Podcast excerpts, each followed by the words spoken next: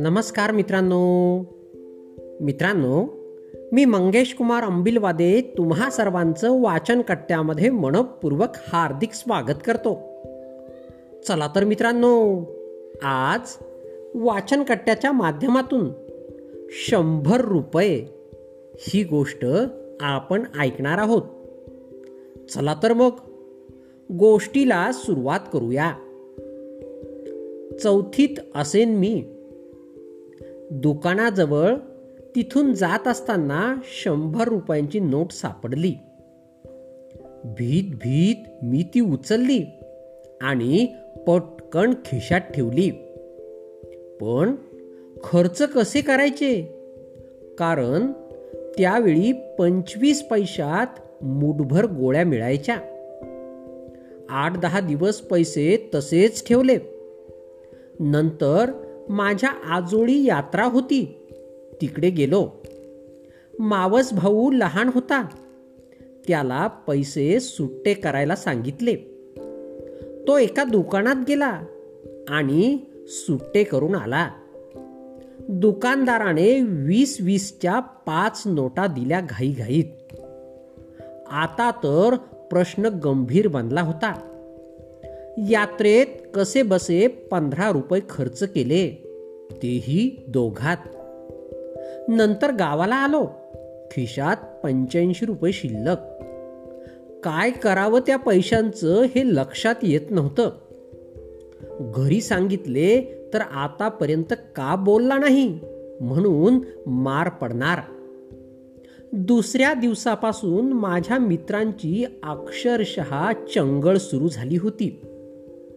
तरीही किती पैसे माझ्याकडे आहेत ते सांगता येत नव्हते, कारण कुणी फुटले तर आपण फुटोस तर मार खाणार याची हमी. रोज कुल्फी काय आणि चॉकलेट काय, मज्जाच मज्जा. पण घरात आलो की हळूहळू चालायला लागायचे, कारण खिशातली चिल्लर वाजायची फार मोठी भीती होती. आठ दहा दिवसात कसे बसे वीस रुपये खर्च केले. खिशात अजूनही पासष्ट रुपये बाकी.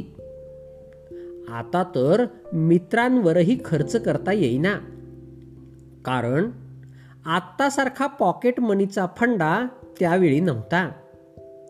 नशिबाने साथ दिली. शाळेत सरांनी फीचे वीस रुपये आणायला सांगितले.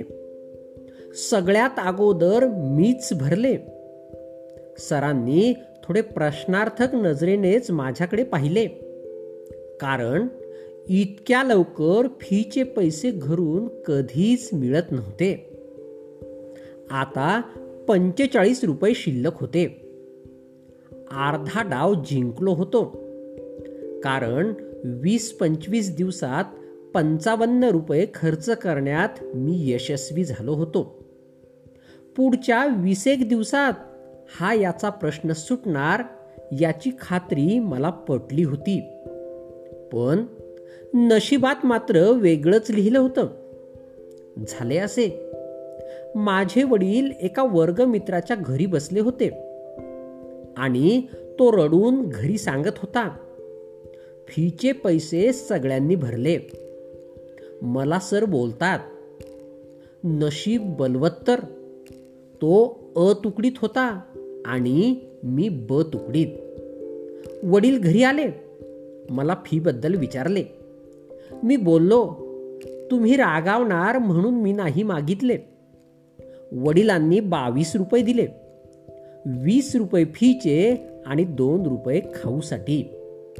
मी खाऊचे पैसे नको नको म्हणत होतो, तरी मिळालेच. अक्षरशः वैतागून गेलो होतो पैशांनी. भंडावून सोडले होते मला पैशांनी. मी खर्च करायला पाहत होतो आणि ते परत परत माझ्याकडे येत होते. माणूस अडचणीत सापडला तरच देव आठवतो. मलाही तो तसाच आठवला. तडक मंदिर गाठले. मारुतीरायापुढं दहा रुपये आणि लिंगापुढं दहा रुपये ठेवले. आणि कळवळून प्रार्थना केली, देवा काही कर, पण हे पैसे संपव. परत कधीच नाही उचलणार. पैसे सापडले तरीही. नंतर कसे बसे बाकीचे पैसे संपवले. आजही ती वेळ, ते दिवस आठवले तरी हसू येतं. आज कितीही पैसा आला तरी पुरत नाही. तेव्हा मात्र संपता संपत नव्हते.